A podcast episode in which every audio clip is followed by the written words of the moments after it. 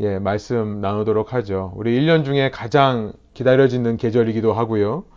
가장 즐거운 크리스마스 시즌이 되었습니다.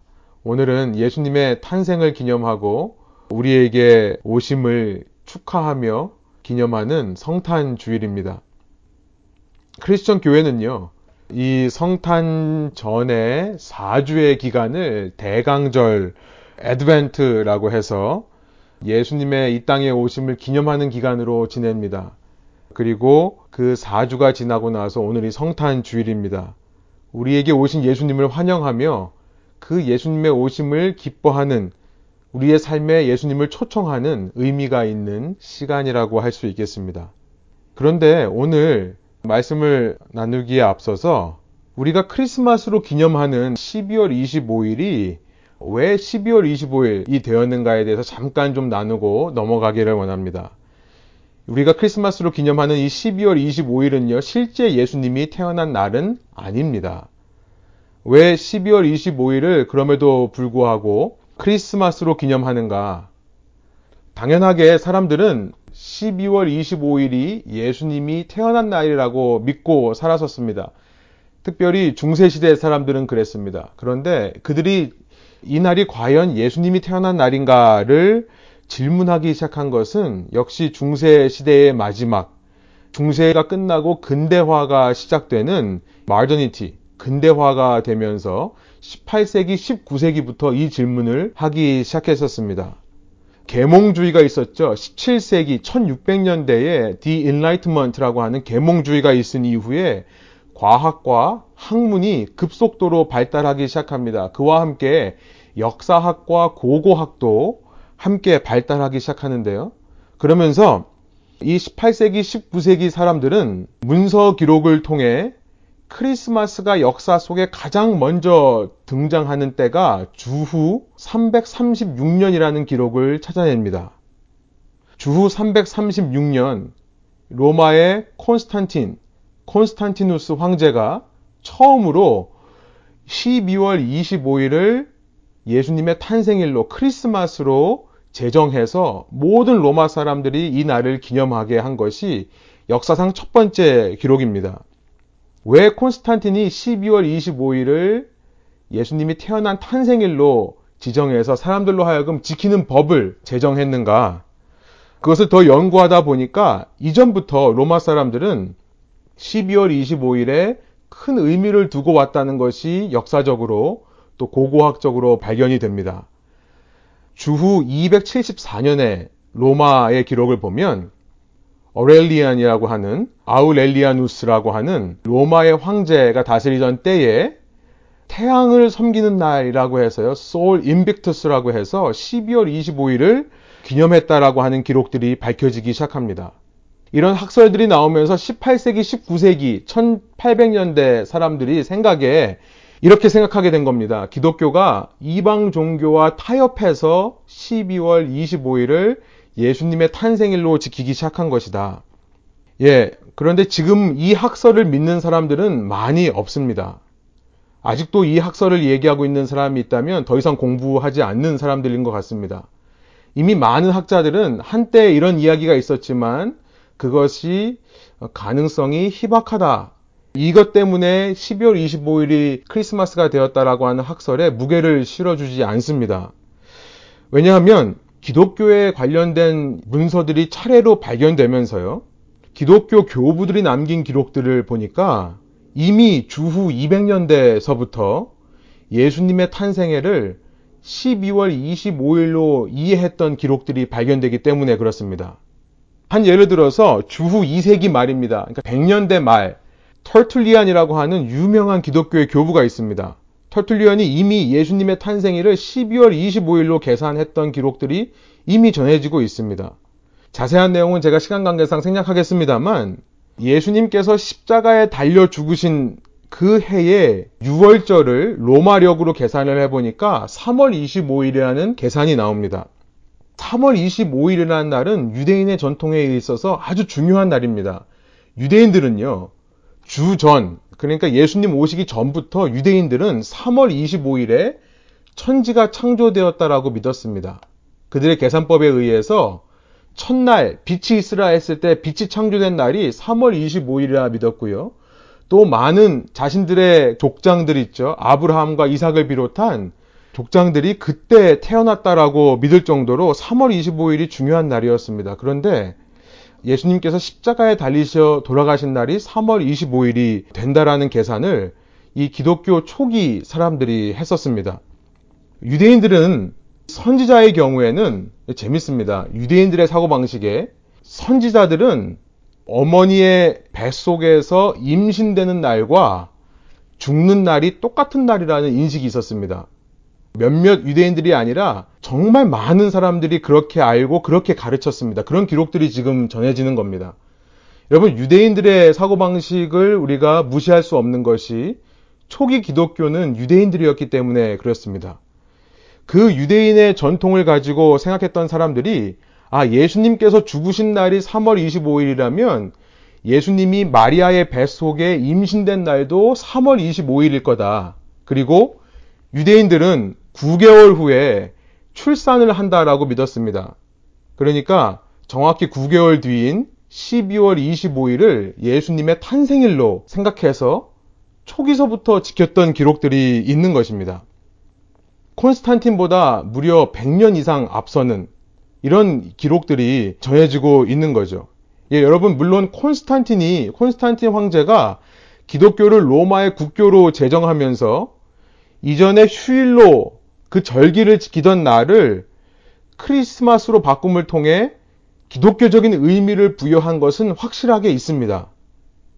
왜냐하면 유대인들은 성인들의 탄생일을 기념하는 법이 없기 때문에 그렇습니다.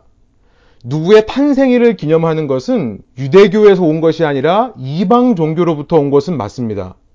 초기 기독교에서 예수님의 탄생에 대해서 그것을 중요하게 생각하던 기록은 분명히 없습니다. 예수님 탄생일을 계산을 했지만 거기에 특별한 의미는 두지 않았던 것입니다. 그러나 기독교가 이제 로마 시대 이후에 이미 초기서부터 유대인만의 종교가 아니라 이방인의 종교가 되었죠. 특별히 로마의 국교로 된 이후에는 수많은 이방인들이 기독교를 믿게 됩니다. 그러면서 자연스럽게 그들이 누군가의 탄생일을 기념하는 그런 풍습과 문화가 기독교 안에도 그대로 들어온 것으로 보입니다. 여러분, 이쯤 되면 우리는 질문하게 됩니다. 이 크리스마스를 꼭 지켜야 하나요? 그래서 아주 급진적인 레디컬한 교회에서는 크리스마스를 지키지 않는 교회들도 있습니다. 조금이라도 이방인들의 영향을 받은 것을 배척하려고 하는 것입니다. 이에 대해서 여러분 기독교 역사에 있어서 아주 중요한 인물 중에 하나라고 할 수 있는 성 어거스틴이 한 말이 굉장히 중요합니다. 성 어거스틴은 주후 5세기의 사람인데요. 어거스틴 역시 12월 25일이 예수님이 탄생한 일이라 라고 믿고 그렇게 자기가 이해한다라고 고백을 하면서 이런 이야기를 합니다. 과연 로마 시대의 압제 속에서 핍박 속에서 신앙을 지켰던 사람들이 그 로마의 이방 종교와 쉽게 타협을 했겠는가? 그렇죠. 목숨을 걸고 순교자의 후예로 살아왔던 사람들이 단지 로마의 휴일을 가지고 타협을 하겠습니까? 여러분, 우리 주일과 똑같습니다. Sunday. Sunday라는 것이 로마력으로 만들어진 것도 로마 왕국 시대입니다. 그것도 콘스탄틴 황제가 Sunday를 지정하기 시작합니다. 주후 321년인데요. 321년에 처음으로 Sunday를 하면서 당시 로마 사람들이 섬기던 태양신을 위한 날, 그래서 모든 일을 쉬게 했습니다. 여러분, 그 Sunday를 우리가 지금도 지키고 있습니다. 이날 주일로 지키는데요. 이것이 우리가 로마 종교와 타협했기 때문에 그렇습니까? 아니요. 사도행전 20장부터, 그러니까 기독교 아주 초기서부터 제자들이 안식 후 첫날 모여서 떡을 떼었다라는 기록들이 이미 존재하고 있습니다. 이미 기독교에서 지켜오고 기념되던 일들을 로마가 제정함을 통해 이제는 자유롭게 핍박받지 않고 지킬 수 있게 된 것 뿐이죠. 어거스틴도 똑같은 얘기를 합니다.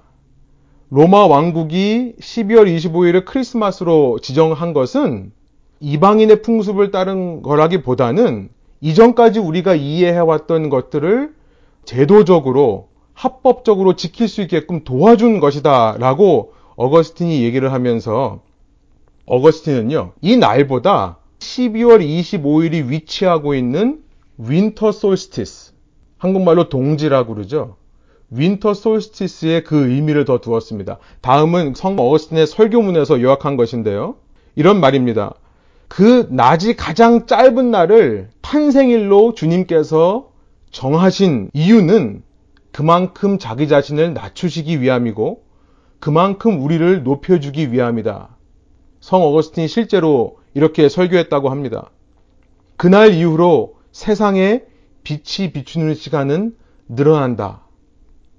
여러분, winter solstice, 로마 이방 종교의 절기 중의 하나였던 12월 25일을 예수 탄생일로 정한 것은 이방 종교와 타협했다기보다 어쩌면 이방 종교들이 지켜왔던 그 날을 기독교 날로 바꿈을 통해 오히려 이방인들의 교세를 줄이고 기독교의 교세를 키우기 위한 계획이었는지도 모르겠습니다.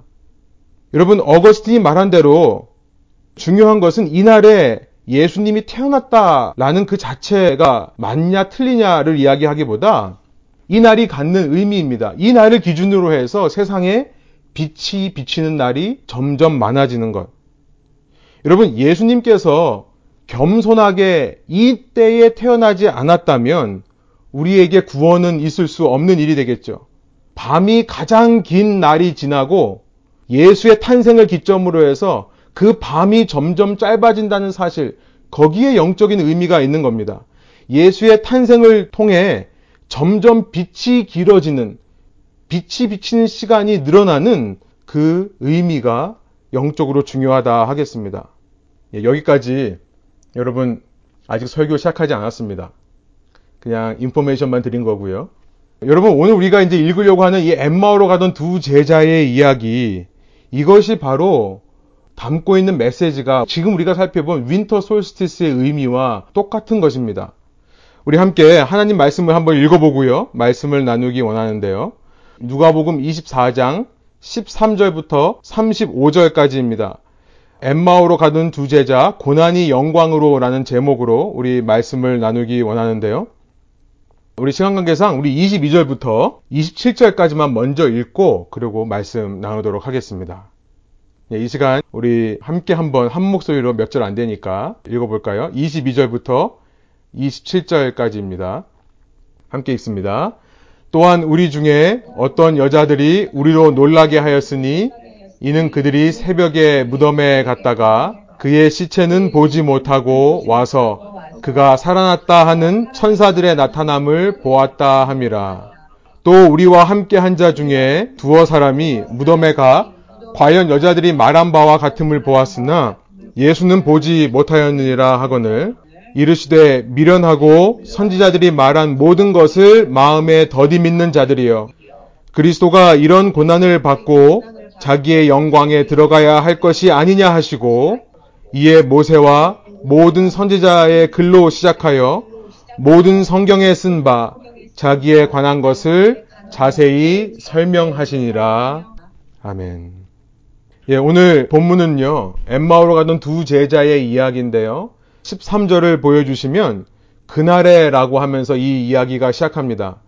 그날, 예수께서 부활하신 날입니다. 우리 지난 시간 살펴본 본문의 내용과 똑같습니다. 안식구 첫날, 일요일입니다. 그날에 여인들이 먼저 예수님의 무덤가에 예수님의 시체에 향품을 바르기 위해 갔었죠. 누가복음 24장 10절에 보면 막달라 마리아와 요한나라는 사람과 또 다른 마리아 이 사람들이 예수님을 만나러 간 기록이 있습니다. 그들은 예수님을 만납니다.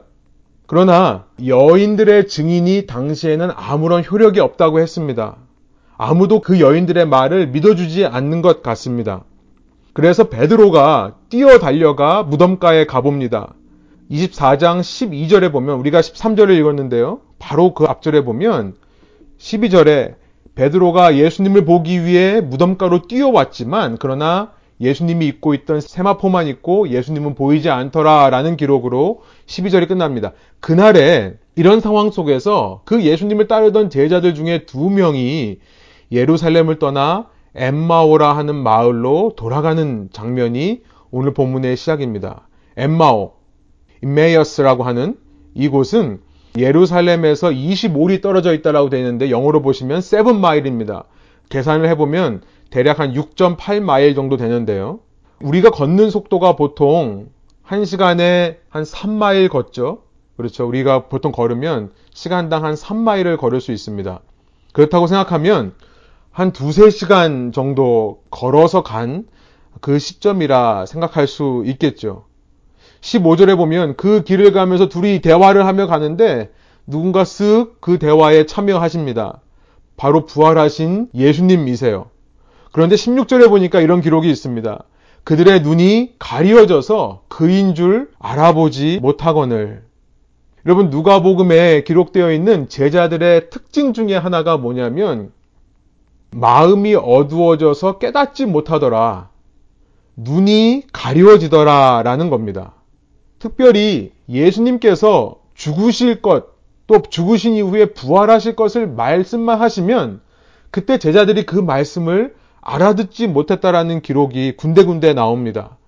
누가복음 9장 45절에 나와 있는 말씀을 보시면 세 번역으로 보면 이런 말씀이 있습니다. 그러나 제자들은 이 말씀을 깨닫지 못하였다.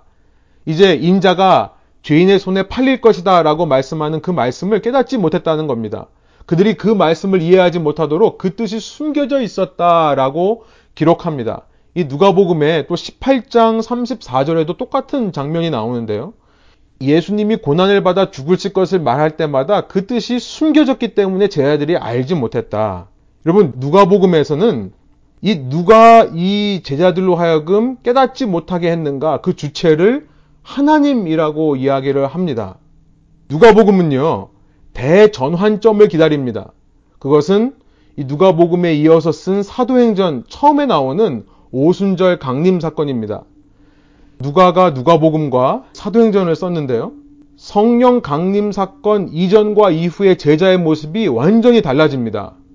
성령 사건 이전의 제자의 모습을 그린 책이 누가복음이라면 성령 사건이 있고 나서 그 이후의 제자들의 삶을 그리는 것이 사도행전이죠. 제자들의 삶이 완전히 바뀌어 있습니다. 이전까지는 말씀하셔도 깨닫지 못하던 자들이 이제는 그 말씀을 따라 자기 자신도 죽겠다라고 죽음을 각오하고 선교하는 기록들을 우리가 보게 되는 것이죠. 성령께서 오셔야만 깨달아지고 성령께서 오셔야만 볼 수 있기 때문에 이런 표현들이 누가복음에 계속 있어 왔습니다. 하나님께서 아직 때가 아니시기 때문에 숨기시는 것으로 우리가 이해할 수 있습니다. 그러나 여러분 이해하지 못하고 보지 못하는 것은 단지 하나님께서 막으셔서만이 아닙니다. 자기 스스로 보지 못하는 이유도 분명히 있다는 것을 우리는 생각해 보게 됩니다. 어떤 이유가 있는 것일까요? 내가 예수님이 죽겠다라고 말씀하실 때 왜 그것을 이해하지를 못할까요? 왜냐하면 내가 기대하는 예수의 모습이 따로 있기 때문에 그런 것이죠. 내가 기대하는 예수의 모습, 그가 왕이 되어서 모든 사람의 칭송을 받고 모든 자들 가운데 가장 뛰어난 자리에 앉으실 것이며 그때 예수님이 그렇게 왕 위에 앉으실 때 그를 따르던 제자였던 나는 주님과 함께 영광을 받을 것이다. 주님과 함께 그 인기와 권력을 누릴 것이다 라고 하는 나의 기대감. 우리는 많은 경우 나의 기대 때문에 주님을 보지 못할 때가 있는 것입니다. 그래서 우리가 방금 읽은 누가복음 9장 45절에 그 말씀을 이해하지 못하는 깨닫지 못하는 제자의 모습 바로 그 다음 절 9장 46절에 보면 제자들은 누가 더 크냐를 가지고 서로 싸우고 서로 논쟁하는 모습을 보이는 겁니다. 오늘 본문 16절에서도 이 제자들이 부활하신 예수님을 만났지만 눈이 가리워져서 예수님인 줄 알아보지 못하는 이유, 물론 하나님께서 감추시는 것도 있겠지만 바로 그 다음 절에 그 이유가 나와 있습니다. 후에 25절에서 이런 알아보지 못하는 제자들의 모습을 가지고 예수님께서 이들을 미련하고 더디 믿는 자들이다라고 꾸중하시는데요. 여러분 그 이유가 17절에 나와 있습니다. 17절이에요. 예수께서 이르시되 너희가 길 가면서 서로 주고받고 하는 이야기가 무엇이냐 하시니 두 사람이 슬픈 빛을 띠고 머물러 서더라. 그 이유가 슬픔 때문이었다라고 기록되어 있는 겁니다. 자신들의 기대가 무너진 슬픔인 것입니다. 여러분, 우리도 그렇죠. 때로 주님께서 과연 나와 함께 하시나? 주님께서 내 삶 가운데 동행하고 계시나? 깨닫지 못하고 믿어지지 않는 이유는 무엇이냐면, 우리 가운데 내 기대가 이루어지지 않은 슬픔이 있기 때문일 때가 있습니다. 그래서 이 제자들은요, 18절부터 이제 24절까지 장황하게 이렇게 묻는 예수님한테 대답을 합니다. 아니, 당신은 예루살렘에 있으면서도 거기서 일어난 일을 듣지 못했습니까? 오히려 부활하신 예수님을 꾸중하는 말투로 18절 얘기하면서 설명을 합니다. 그 중에 한 사람인 글로바, 클리오파스라고 하는 사람이 설명을 하는데요. 우리가 나사렛 예수라는 사람을 따랐었는데 20절. 그가 십자가에 못 박아 허망하게 죽었다. 그리고 21절. 우리는 이 사람이 이스라엘을 속량할 자라고 바랐노라. 여기 기대가 있죠. 이들의 기대가 있습니다. We had hoped. 우리가 이렇게 기대했습니다. 우리가 이렇게 소망했습니다. 이 사람이 우리를 구원할 사람일 줄 알았는데 그가 허망하게 십자가에 죽어버렸습니다. 그리고 나서 3일이 지났는데도 살아났다는 소식이 없습니다. 여러분, 여인들이 가서 살아나셨다고 증언했지만 말씀드린 대로 여자들의 증언은 당시에 효력이 없었나 봅니다. 살아났다고 얘기하는데도 이 사람들은 듣고 믿지를 않는 겁니다. 그리고 23절. 여인들이 아니라 어떤 한 제자 중에 한 사람이 그 말을 듣고 가는데 지금 12절에서 말했던 베드로를 얘기하는 거죠. 다만 천사들의 나타남을 보고만 왔다라고 23절 말하는 겁니다. 여러분 슬픈 이유가 있죠. 결국 예수님이 죽어서 슬픈 것만이 아니라 예수님에게 두었던 자신들의 기대가 무너졌기 때문에 슬픈 겁니다. 내 생각대로, 내 계획대로 일들이 이루어지지 않기 때문에 슬픈 것이죠. 그래서 그 슬픔이 눈을 가리워서 그 주님이 눈앞에 살아계시는데도 알아보지 못하게 하더라. 여러분, 이 제자들의 모습 너무나 아이러니컬 합니다. 정말 예수님 때문에 슬퍼했던 자들이라면 예수님을 왜 못 알아보겠습니까? 여인들도 알아봤는데요. 그런데 예수님이 죽은 것만이 아니라 내 기대가 무너진 결국 그 슬픔의 대상이 예수님이 아니라 내 자신이 되어버린 겁니다. 한 해를 마무리하면서 예수님의 오심을 기다리고 환영하는 이 크리스마스 시즌에 어쩌면 우리도 비슷한 모습으로 사는 것은 아닐까라는 생각이 들었습니다. 여러분 세상이 이해하는 크리스마스는 산타라는 두 글자에서 요약이 됩니다. 어린 아이들이야 선물 받는 것을 좋아한다 치더라도요. 여러분 사실 아이들만 그렇습니까? 어른들도 이 시즌에 은근한 기대를 합니다. 불만족스러웠을 한 해였어도 내년에는 더 꿈이 이루어지리라 기대하는 것이죠. 그냥 막연하게 나에게 선물과 같은 시간들이 주어지기를 소원합니다. 여러분, 이런 것들이 나쁜 것만일 수는 없습니다. 자신에게 더 나은 미래를 기대하는 것이 어찌 나쁜 일이겠습니까? 서로에게 더 나은 미래를 축복하는 것이 어찌 나쁜 일이겠습니까? 그러나 그 마음 속에 현재에 대한 불만족만이 남아 있다면 현재의 내 뜻이 이루어지지 않은 것에 대해 슬픔만이 있다면, 그래서 미래를 소망하는 것이라면, 그것은 어쩌면 믿음과는 관계없는 일일 수 있다 생각이 듭니다. 여러분, 신앙인들이라고 하면서 현재 내 삶에 임재하고 현재에도 함께 하시는 예수님에 대한 그 주님에 대한 믿음이 없다면 어찌 신앙인이라 할 수 있겠습니까? 그런 우리를 예수님께서도 미련하고 더디 믿는 자다라고 꾸중하시지는 않을까. 여러분, 이 예수님의 말씀은요, 우리를 꾸중하고 비판하는, 정죄하는 목적만이 아닙니다. 오히려 주님께서는 애타게 그만큼 우리에게 알려주시기 위한 것으로 보입니다. 그것은 무엇이냐면, 고난을 통해서도 하나님은 영광스러운 일을 이루어 가실 수 있다라는 사실이에요. 아니, 영광을 이루기 위해 어쩌면 고난이라고 하는 것은 필수일 수 있음을, 필요 조건일 수 있음을, 반드시 선행되어야 하는 것임을 우리에게 알려주시기 원하는 것 같습니다. 그래서 26절부터 27절 예수님께서 이렇게 말씀하십니다. 그리스도가 이런 고난을 받고 자기의 영광에 들어가야 할 것이 아니냐 하시고 이에 모세와 모든 선지자의 글로 시작하여 모든 성경에 쓴 바 자기에 관한 것을 자세히 설명하시니라. 여러분, 예수님께서 직접 성경 공부를 인도하십니다. 여기 얼마나 가고 싶으세요? 저는 정말 이런 강의를 한번 들어봤으면 좋겠다는 생각이 듭니다. 우리가 그런 날이 오겠죠?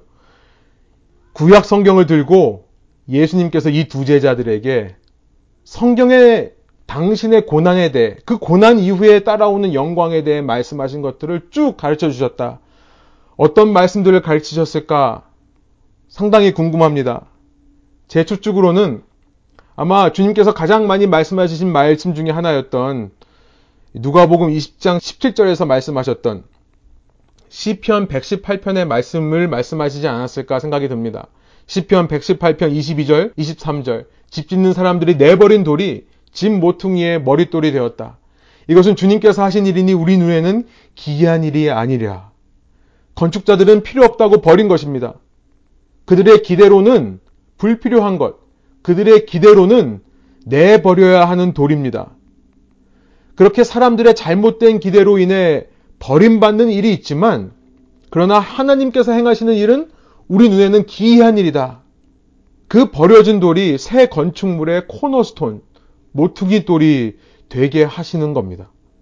또 이사야서 52장, 53장의 말씀을 말씀하시지 않으셨을까 싶습니다. 그 고난받는 종에 대해 그가 찔림은 우리의 허물 때문이고 그가 상함은 우리의 죄악 때문이라. 그가 징계를 받음으로 우리가 평화를 누리고 그가 채찍에 맞음으로 우리가 나음을 입었다라고 하는 말씀을 가르치시지 않았을까? 또 스가랴 11장에 나와 있는 은 30을 받고 해고당한 목자, 그 목자가 해고당하자 흩어져 버리는 양떼에 대해서 그러나 주님께서 회복시키실 일에 대해서 말씀하시진 않았을까? 여러분, 예수님의 죽으심이라고 하는 것은요, 우리에게 있어서 구원이라고 하는 놀랍고 감격스러운 그 영광스러운 일을 위한 필수였다는 것을 우리가 알지 않습니까? 예수님의 죽으심이 우리의 고난이라고 하는 영광을 위해 필수였다. 하나님은 결코 고난 없는 영광을 약속하시는 산타 같은 존재가 아니었던 것입니다. 물론 산타와 같이 우리에게 가장 좋은 것을 주시는 분이 맞습니다. 그러나 그 좋은 것은 우리가 상상하고 우리가 기대하는 세상의 그 무엇이 아닙니다. 이 세상의 어떤 사람도 아닙니다. 그 자신을 선물로 주시는 거죠. 자신의 성령을 자신의 백성에게 값없이 나누어 주시는 겁니다. 여러분 이것이 처음부터 우리에게 감격이 되지 못하는 이유가 무엇입니까? 아니, 아직도 이 땅 사람들에게 이것이 감격이 되지 못하는 이유는 우리의 눈이 가리워져 있었기 때문입니다. 그래서 어쩌면 슬픔의 시간을 주님께서 허락하시는지도 모릅니다. 우리의 헛된 기대와 우리의 헛된 소망을 산산히 깨시기 위해 그것이 깨어져야 우리는 그제서야 고난을 통한 영광이 이해되고 체험될 수 있기 때문입니다. 여러분 이것이요 놀랍게도 이 세상이 창조된 원리입니다. 구약 성경의 말씀을 가르쳐 주시는 예수님, 아마 구약 성경 전체에 흐르고 있는 영적인 원리를 알려 주셨을 것 같은데요. 여러분, 창세기 1장의 말씀을 하시진 않으셨을까요? 창세기 1장 3절부터 5절입니다. 세 번역. 하나님이 말씀하시기를 빛이 생겨라 하시니 빛이 생겼다. 그 빛이 하나님 보시기에 좋았다. 하나님이 빛과 어둠을 나누셔서 빛을 낮이라고 하시고 어두움을 밤이라고 하셨다. 저녁이 되고 아침이 되니 하루가 지났다. 어둠 속에서 빛이 창조된 날, 3월 25일, 유대인의 믿음으로 3월 25일이었습니다. 그런데 그날의 첫날이 저녁이 먼저 되고 그 다음에 아침이 되는 겁니다. 여러분 지난 시간 말씀 나눈 대로 유대인들에게 하루는 저녁부터 시작합니다. 아침부터 시작하는 것이 아닙니다. 빛으로 시작하는 것이 아니라 어두움으로 시작하여 빛으로 끝납니다. 왜 유대인들은 하루를 그렇게 지낼까요? 이 창조의 능력을 자신의 삶 속에 담아내기 위함이에요. 여러분, 우리 하나님은요, 어둠 속에서 빛을 창조해 내신 분이십니다. 그 하나님께서 우리의 고난스러운 현실이라 하더라도 영광으로 끝내실 수 있다는 것을 유대인들은 매일매일 고백했던 것입니다. 그래서 저녁이 되고 아침이 되는 겁니다. 저녁이 먼저지만 우리의 지금 현실에는 고난이 있지만 앞으로의 삶은 영광될 수 있다. 여러분, 이런 원리로 시작된 이 세상 속에서 당신의 통치를 이루시기 위해 하나님은 구약의 역사를 이루어 오셨습니다. 구약의 말씀은 바로 이 원리를 나타내는 것입니다. 하나님께서 이 땅에 오시기 전까지 어둠의 시간이 계속될 수밖에 없는 현실을 보여주는 거죠. 여러분, 구약의 역사가 실패와 멸망으로 끝나버린다는 사실. 그러나, 우리 믿는 자들에게는 그 구약의 역사가 결코 절망이 아닐 수 있습니다. 왜냐하면 그것이 끝이 아니기 때문에 그렇죠.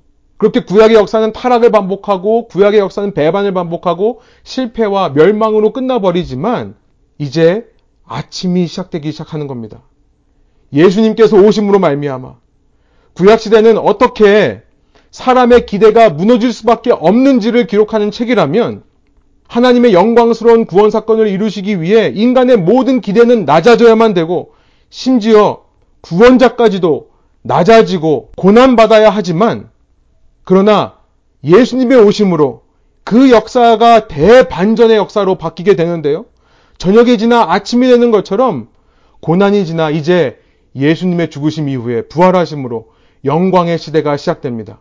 믿는 모든 자에게 성령이 내려오셔서 진리가 깨달아지고 예수님을 알아보게 되는 새 언약의 시대, 신약의 시대가 시작되는 것입니다. 그래서 하나님의 말씀 안에서 우리는 성경책을 펼 때마다 구약과 신약을 번갈아 보며 그 중심에 있는 예수 그리스도를 발견하여 이 세상의 원리에 대해 알게 되고요. 저녁이 되고 아침이 되는 고난을 지나 영광에 이르는 이 세상의 원리에 알게 되고 그 원리를 알게 될 때 지금 현재 내 삶에 고난이 있다 하더라도 여러분 가슴 뜨거워지는 감격과 감사가 샘솟게 되는 것입니다. 이 본문에 있던 두 제자들이 이렇게 예수님께서 성경 공부를 해주시자 그때 자신들의 마음속에 어떤 반응이 있었는지를 후에 말씀합니다. 32절이에요. 그들이 서로 말하되 길에서 우리에게 말씀하시고 우리에게 성경을 풀어 주실 때에 우리 속에서 마음이 뜨겁지 아니하더냐 하고 그래서 그들은 그 마음속에 뜨거운 마음이 일어서 예수님을 붙잡아 둡니다. 그냥 가시려고 하는 모습을 보고 그러지 마시고 이 엠마오 마을에 들어가서 우리와 함께 하룻밤을 지내십시오. 29절. 강권하여 우리와 함께 머물자라고 말합니다. 그래서 30절에 보면 예수님께서 그들과 함께 음식을 잡수시는데요. 여러분, 떡을 가지사 축사하시고 떼어 그들에게 주시니 누가복음 22장 19절에 나왔던 최후의 만찬과 동일한 표현입니다. 빵은 그가 찢기시는 몸을 상징하죠. 포도주스는 그가 흘리시는 피를 상징합니다. 그와 함께 먹고 마시는 것을 통해 나를 기념하라 라고 하셨어요. 그의 고난에 동참하는 겁니다. 그러나 고난에만 동참하는 것이 아니라 그의 부활에도 동참하는 겁니다. 살아계신 주님과 연합함으로써 그의 영광과도 연합하게 되는 의식이 성찬 예식이었던 겁니다.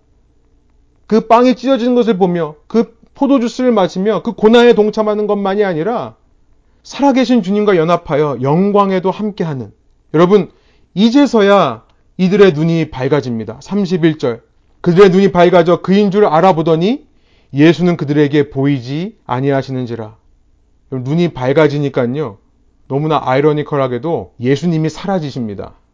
못 볼 때는 옆에 계시다가 보니까 사라지시는 거예요. 여러분 믿음이 있는 자에게 더 이상 예수님이 육체로 나타나실 필요가 없다는 것을 말씀하시는 줄로 믿습니다. 더 이상 증거가 필요하지 않은 겁니다. 내 안에 성령으로 말미암아 감동으로 깨달아 알게 되면 그 순간부터 우리는 보지 않고 믿는 믿음, 보지 않고 믿는 믿음을 소유하게 되는 것입니다. 저는 그들에게 보이지 아니하시는지라라는 것을 이렇게 해석합니다. 이제 예수님께서 그 순간 영으로 그들 가운데 들어오셨기 때문에 여러분 우리는 우리 자신을 못 보죠. 거울이 있지 않은 한 보지 못합니다. 우리 자신을 못 본다고 해서 우리 자신이 없는 거 아니죠. 저는 주님께서 사라지셨다는 장면이 이렇게 제가 공상과학 영화를 많이 봐서 그런지 그 예수님의 모습이 나의 안으로 들어오는 그래서 내가 더 이상 보지 못하는 그런 걸로 해석이 됩니다.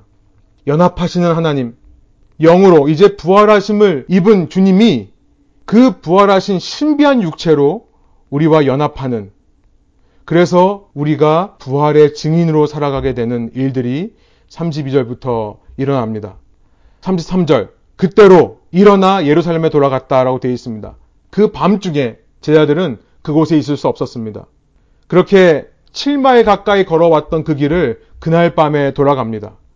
예수님과 함께한 연합한 증인이 되어 예수님의 사심을 알려야 되기 때문에 그렇습니다. 놀랍게도 예루살렘에 돌아가 보니 열한 제자 모두 흩어진 줄 알았는데 그 자리에 다 모여 있습니다. 그리고 그들과 함께 예수님을 만난 체험을 나누며 35절 부활하심을 증언하는 증인으로 살아갈 것을 어, 이 본문이 이야기하고 있습니다. 여러분 주님의 탄생을 기념하는 오늘 우리가 살아계신 주님과 지금 연합하고 있는 자들임을 다시 한번 이 말씀을 통해 마음에 새기는 저와 여러분 되기를 원합니다. 그래서 증인답게 살기를 결단하시는 저와 여러분 되기를 소원합니다. 한 해를 돌아보면 분명히 어려운 일들이 있었습니다. 특별히 올 한 해 아무도 예기치 못한 상황 가운데 우리는 혼란스러웠고 어디로 가야 될지를 몰랐으며 왜 나만 이런 고난을 겪는가 라고 하는 질문과 의문이 떠나지 않았을 수도 있습니다. 여러분, 그러나 점 하나만 보고 사는 사람들 되지 않기를 원합니다.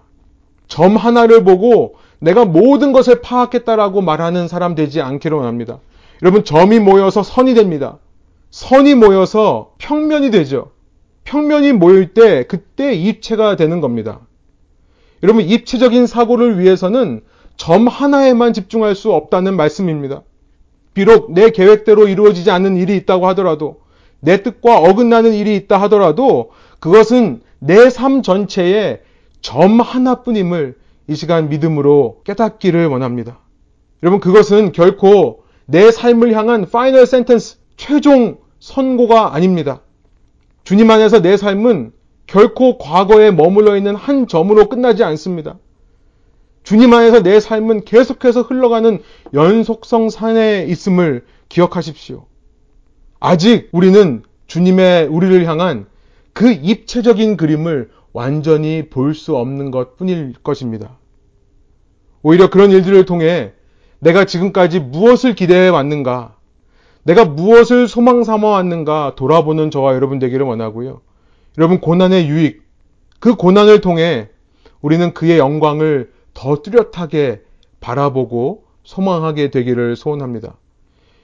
영원히 길어질 것 같은 밤은 동지, winter solstice를 기점으로 짧아진다는 사실을 기억하시고 이 크리스마스 시즌에 우리에게 오신 예수님 안에서 반드시 영광스러운 은혜의 날들이 내 삶에 다가올 것임을, 아니, 다가오고 있음을 확신하며 여러분, 우리의 기대가 아닌 주님의 우리를 향하신 기대로 하루하루 살아가는 저와 여러분 되기를 소원합니다. 메리 크리스마스. 함께 기도하겠습니다. 주님, 이 시간 우리의 삶을 돌아보며 우리의 삶에 고난이 있었고 어려움이 있었고 때로 예상치 않은 일들로 인해 분주하고 혼란스러운 어디로 가야 할지 모르는 순간들도 있었음을 고백합니다. 때로 주님을 원망했었고 주님께 불평했던 한 해이기도 했음을 고백합니다. 그러나 주님, 그것은 우리의 인생 전체의 한 점일 뿐이며 주님께서 우리를 향해 바라보고 계시는 그 입체적인 그림의 작은 한 부분일 것임을 그것에 지나지 않음을 이 시간 말씀을 통해 믿음으로 바라보는 저희 한 사람 한 사람 되게 하여 주십시오. 결국 내가 슬픔에 잠겨 주님을 바라보지 못하는 것은 나의 허망한 기대, 헛된 것을 기대했던 마음이 있었기 때문입니다. 주님을 바라보며 다시 한번 주님을 향한 시선이 회복되고 주의 말씀을 통해 주님의 나를 향한 역사가 깨달아지고 믿어지는 이 대강절 시즌 되게 하여 주시고 그렇게 주님의 오심을 기념하고 사모할 때에 주님 저희에게 오셔서 말할 수 없는 하늘 평안으로 위로하여 주시며 주님의 품 안에 우리를 품어주셔서 세상에 줄 수 없는 위로와 격려를 얻고 그럼에도 불구하고 이 세상에서 기대하며 소망하며 살아가는 저희 한 사람 한 사람 되게 하여 주옵소서. 이 시간 저희를 그렇게 품에 품어주시는 주님께 감사드리며 예수 그리스도의 이름으로 기도합니다. 아멘.